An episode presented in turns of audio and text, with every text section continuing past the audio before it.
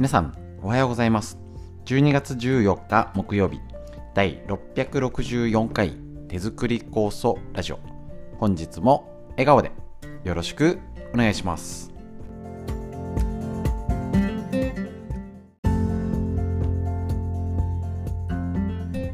こちら手作り酵素ラジオは埼玉県本庄市にあります芦沢治療院よりお届けしております。私の母親が手作り酵素を始めてそろそろ40年。北海道帯広市にあります十勝金星社。川室文夫先生に長年ご指導をいただいておりまして家族で酵素を飲み治療院ということで酵素の勉強会仕込み会秋はおりました。こちらですね。えっ、ー、とコロナ禍で始めたこのラジオ。耳から学べるということで大変好評をいただいております。作業しながら家事をしながらね、あの家族で見て聞いてますっていうね素敵なね嬉しい声を聞いております。ですのでねぜひともしっかりちょっとずつこんな天気がおかしいおかしい中でねやっぱねマイナスが多い中でちゃんと元気にあの働けるようにできること。酵素を飲むだけじゃない。酵素が発揮できる体づくりを一緒に、ね、本を参考に勉強していきましょう。フリーのお話。とえっと脳の話から今は老化について時っていうね。老化についてとみんな知りたい東洋医学の知恵というラインナップで一緒に勉強していきましょう。本日も短い時間ですけれどもよろしくお願いします。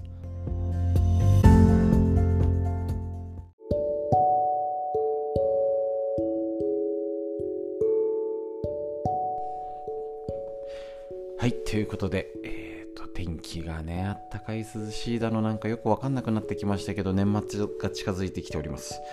はい。で、えっと、体の姿勢っていかがでしょうか？まあね、教えるストレッチやっておりますけれども、いかがでしょうか ?5 分筋トレ届いてる方、ちょっと最近触れてなかったんですけど、やってますでしょうか？ねもうこのコロナ禍でもう明暗分かれちゃってますよね。ちゃんとできた方とできてない方。ね、あの体を温めるのもそうですけどもうやってる人はしっかり結果が出てますし何かね、あのー、大変なことなかなかしんどくて忙しいよって人でももう日頃やってる方はちゃんと回復できるんですよ。ちょっとぐらい大丈夫。だけどどうでもねなかなか人間サボり癖っていうかなかなか難しい。普段やってないけどやばいやばい悪くなったどうしようなんとかしなきゃって言って急にやりだすから、まあ、結果出るのに時間かかっちゃいますよね。ちょうど、えっと、コースやってて治療に来てる方方からで嬉しい報告いただきまして背筋が背筋がいいですねって言われましたって言ってね。普通なら年取ってねなんかねあのお父さんお母さんなんか背筋曲がってるよって言われちゃう方ですけどね。これねいいことですよね。教えるストレッチしっかりやっていただいてる方なんですけれども。あの体重も増えてないし。素晴らしいです。だからやっぱり酵素飲んでても背筋が曲がってて背骨が曲がって、まあ、どうしてもそうなってはいっちゃうんですけどなるべく食い止めたいですし単純に考えたら背骨曲がってたらそこの中を通ってる神経が通り悪くなるよね。そういうことですよね。そのあのお腹が潰す潰れるようにはあってなっちゃったらお腹潰れるじゃんって。内臓の働き悪くなるよね。神経血管リンパとかいろんなねみんな管なんでなんか管が潰れるんだかスペース悪いんだかなるよね。もう単純な理屈でやっぱり姿勢が悪いっていうのはもう何でも良くない。のはもう間違いないですよね。ただもちろんなかなかねあのそうじゃないあの肩が上がらないよとかねあの膝が痛くてっていう方もいらっしゃるので今ある状態でなるべく一番ベストな状態を目指す。これって大事なことだと思います。だってね部品を10年前に取っ換えることはできませんし、タイヤ交換みたいに ね、膝変えられたらね、なんていいんでしょうっていう。なかなかそれはできないけど、今一番いい状態にするって言ったら、はい、皆さん、あのラジオですけど、あの聞きながらやってみましょう。背中丸めて、下向きになって、お腹潰してはあ疲れちゃったっていう姿勢をして深呼吸してみてくださいきついんですよですよね。でも胸を開いてガッツポーズ。イエーイ。でわし元気なポーズ。とって上を向いてゆく息吸って。っていうと元気になるし本当に心も前向きになると思うんですよね。ではあ疲れちゃった。ポーズと元気なポーズって言ってそこに流れてる液体って言ったら酵素。食べたものがどう循環するかなって言ったらそりゃあ姿勢がいい方がいいよね。ってことになります。でこのなんだか寒いんだか暑いんだか分かんないんですけど間違いなくこれから温度が下がって寒いよねってなったりまあイメージだと意外と年末年始より2月、ね、雪が降ったり1月2月とかの方がだしこっちも風が吹いたりね。ありますけど寒くなるってのもこれから本番ですからまだまだ序の口ですよね。って思っておかないとなんか急にこれでまた氷点下とかなんか0度近くになったらまあ寒いですしね。もしかしたらその、えーと、これからえっ、ー、と初詣とかちょっとねお出かけしてなんて言ったらめっちゃ寒いじゃんなんていうこともあるかもしれませんですね。なのでぜひともこちらえっ、ー、と今のうちから姿勢を正しく深呼吸するのにもねでまず鏡見ましょう。ね、一番何にもしないのが良くないですけど、ただ姿勢を正すのは単純。鏡を見る。で、鏡を見るってことの癖を、ただ鏡を見ましょうっていう習慣ってなかなか人間つかないらしいんですよね。で、なんかよくある習慣術、こうやると習慣化しやすいよってよく言われてるのが、今やってることに対して抱き合わせるってことです。どうでしょう？歯磨いた時朝昼晩ね磨いた時に鏡を見るとか洗面所に立ったら鏡を見る。ここに来たら鏡を見る。とかね。出かける前に必ず鏡を見るとか。お風呂入る時には鏡意外と見ないんですよね。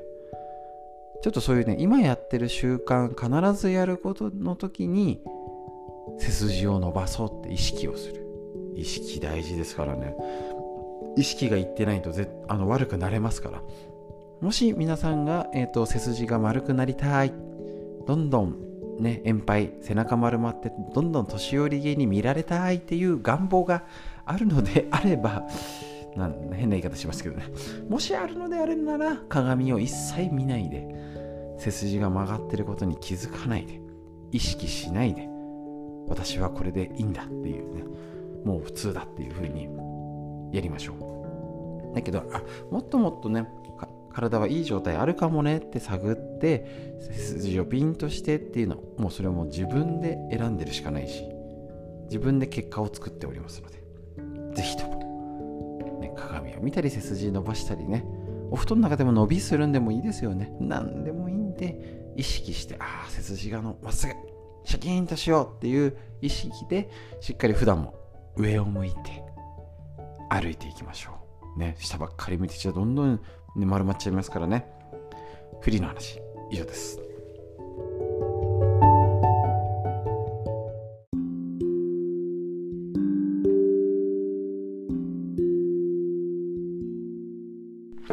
続いて面白いほどわかる老化の新常識細胞の寿命を伸ばすコツ老けない人はここが違うということでえーと、根頃秀幸先生の宝島社ムックから出てるこちらの本で老化について勉強していきましょう。結構ね大事なこと。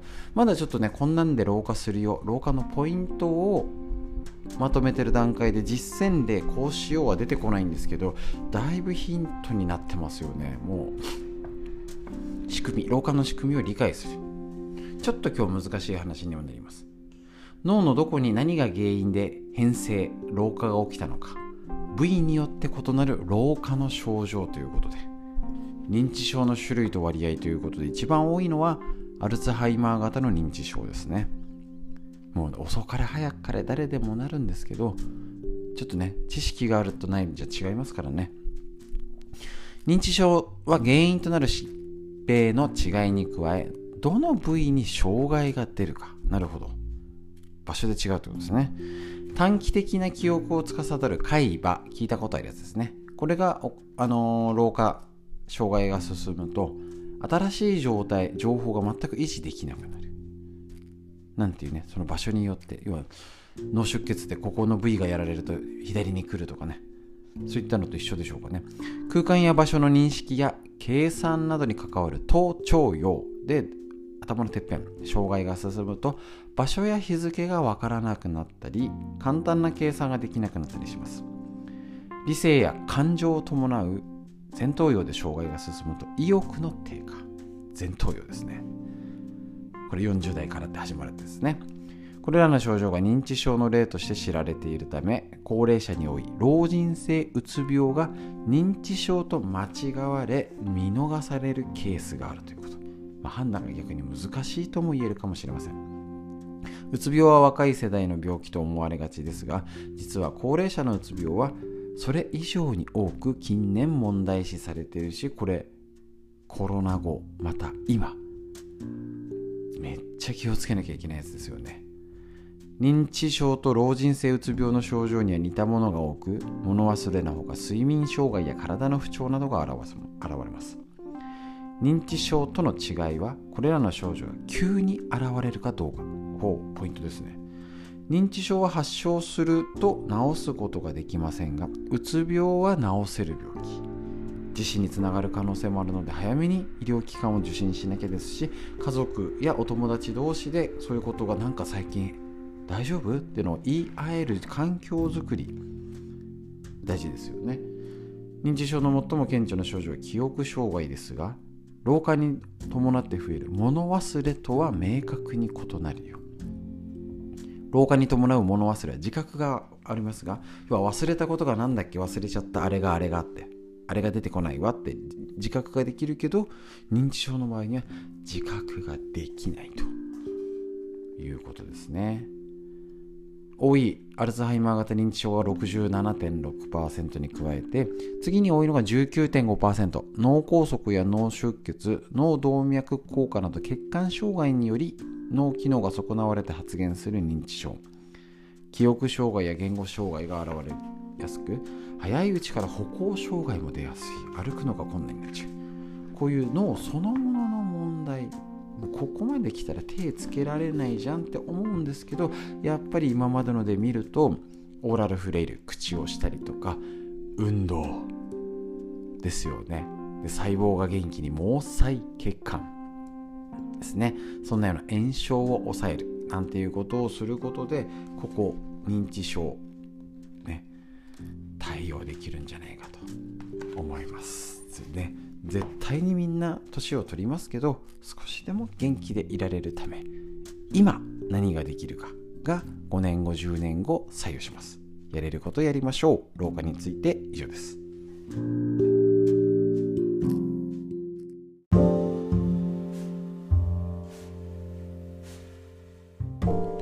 続いて、みんな知りたい東洋医学の知恵、緑薬品漢方堂の毎日漢方。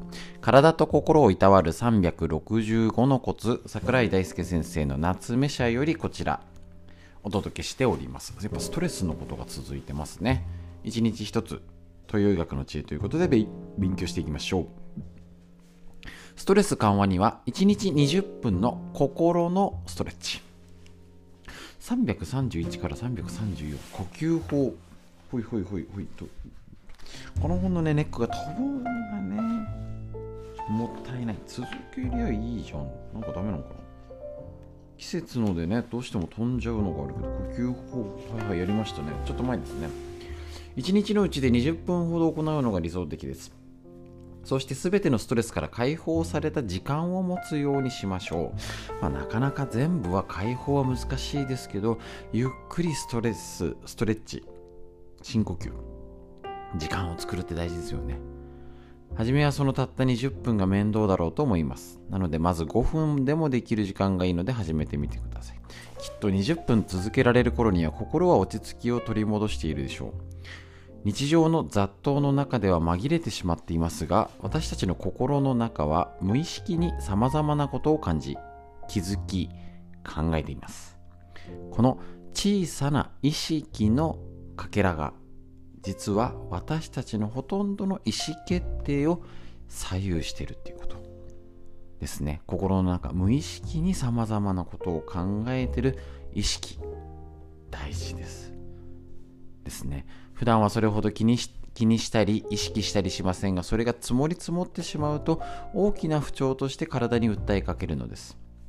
そうならないために心のストレッチである呼吸法をしっかりしましょう。せめてゆっくり深呼吸するとかですね。この細胞老化にも関わってきますよね。えーと、テロメア覚えてますでしょうか？横文字は別に覚えなくてもいいんですけど細胞分裂が早いってことは呼吸が早い浅いっていうことにもつながると踏んでおります。ゆっくり深呼吸要は焦ってたりとかなんか追われてたりとか余裕のなさは確実に呼吸に現れます。是非ゆったりとした気持ちで心のストレッチとして呼吸一緒にやっていきましょう。という学の知恵以上です。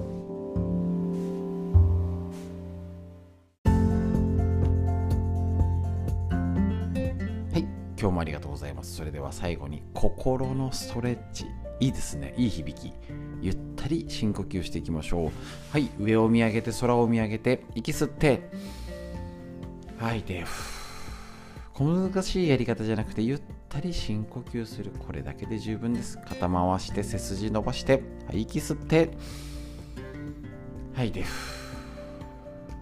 空、雲、風、感じて日常生活していきましょう。本日も最後までお聞きくださいましてありがとうございました。皆さんにとってより良い一日になりますように。それではまた明日。